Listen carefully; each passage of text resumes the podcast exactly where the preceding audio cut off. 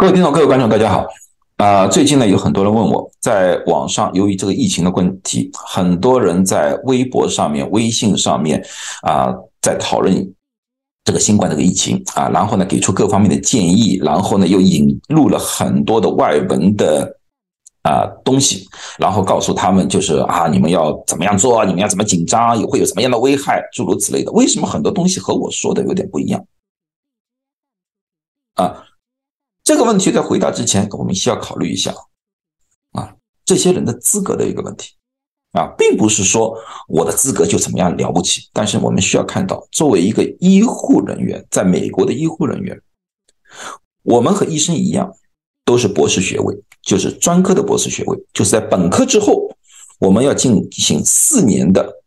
正规的医学训练。然后这个四年之后，根据学科不同，我们还有不同的实习实实习的时间，就是大概一到五年时间。然后这些还不算，这些全部结束之后，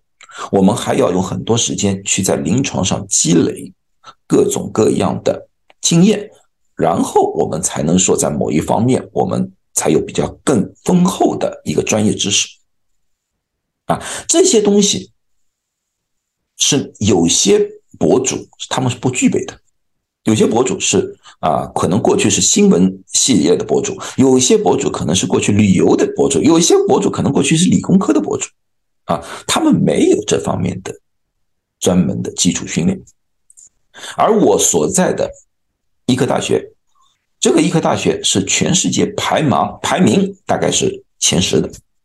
我们有一个机制，就是每一个星期。都会有各个科室的学生或者实习生，他们要去读各种各样的报告，然后他们选出他们认为有价值的过来和我们一起分享。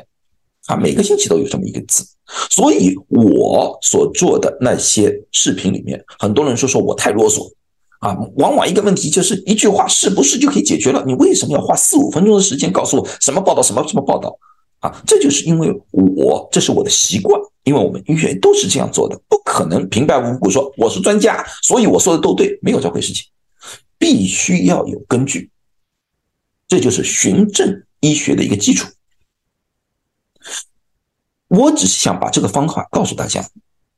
啊。那么哪一天如果我不做这个这些讲座，或者说你哪一天看到有一些人的引述的这个东西，你就会去说：哎，你的证据在哪里？这个证据的来源是不是靠谱，而不是单纯的等着我或者某一个人进行分析，这个才是我想做的一个关键。那么那些人他们在做他们的呃微博也好，微信的这种短视频也好啊，他们的根据是什么地方来的？他们的根据是也是欧美国家的一些根据来的，因为。欧美国家的信息平台，这个社会的一个体制相对来说比较开放，所有很多的言论都有啊，没有人去管他们啊。那么这些言论一旦出来之后，在欧美国家已经有了一些习惯，他们已经有能力去分辨，所以往往是出现一些小的报刊上面或者小的平台上面。主流平台，比如说像 New English Journal Medicine 啊，像那个呃呃 The Lancet 啊，这种东西就不会采用这些东西的。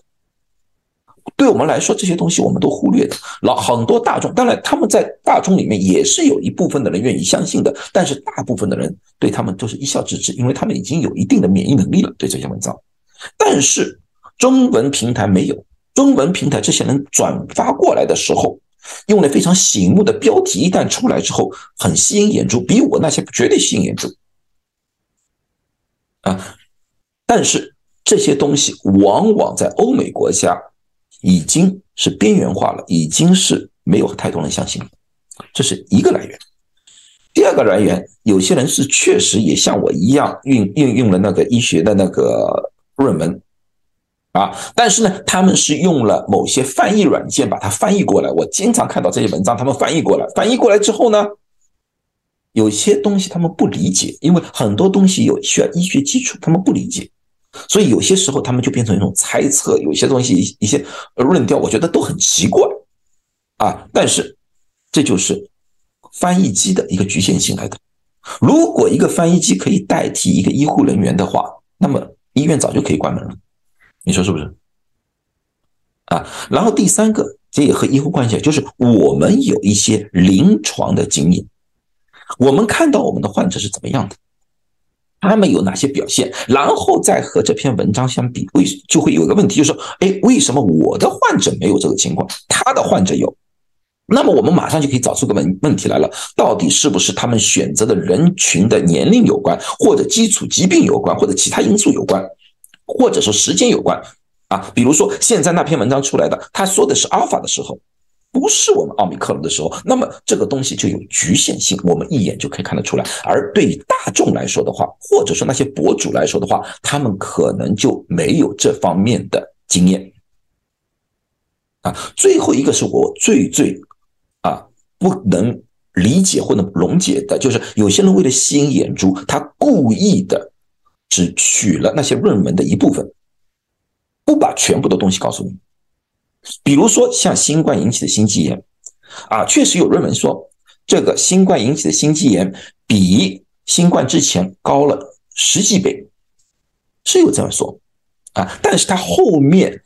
又有一句话，就是说，但是总体人数。还是偏低，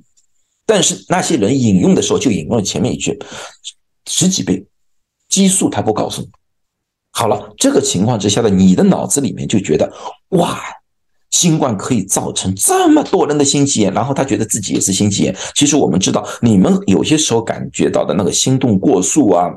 或者说啊心悸啊，往往并不是心肌炎，而是其他的有一个很重要的因子，就是焦虑症。引起的，像昨天我和几个医生一起做的呃直播里面，我们就其中有一个精神科的医生就说了，很多时候你们就是焦虑症啊，就是这么一个情况，因为我们有这方面的临床的经验，我们也看过原来的文章啊，这些博主其实是我最不想见到的，对不对？那么在当前的这个情况之下啊，我不能说你们一定要相信我的。啊！但是网上确实有一批非常让人信得过的医学的博主，他们有临床的经验，他们有实践的经验，他们对于论文的阅读能力是非常非常强的。啊！我希望大家多看看他们的东西，啊，然后再好好的思考一下。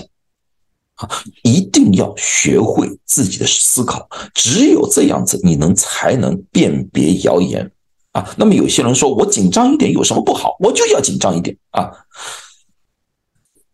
上海有一个网红医生在前一段时间就说过一句话，就是说需要紧张的是医疗机构和医护人员，而不是大众，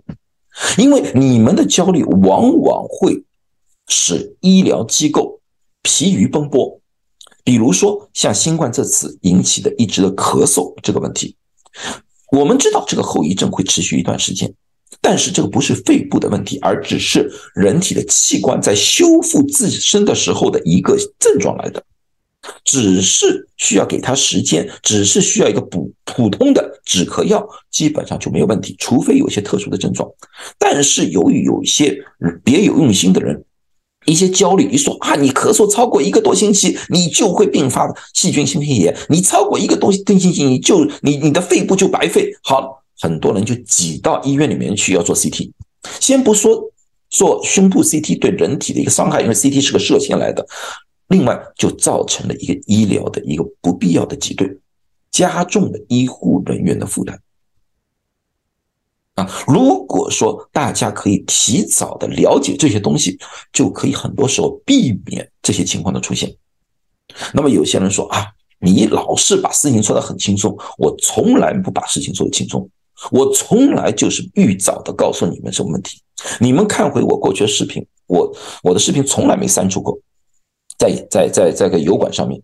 啊，四月份的时候我警告提醒过大家，当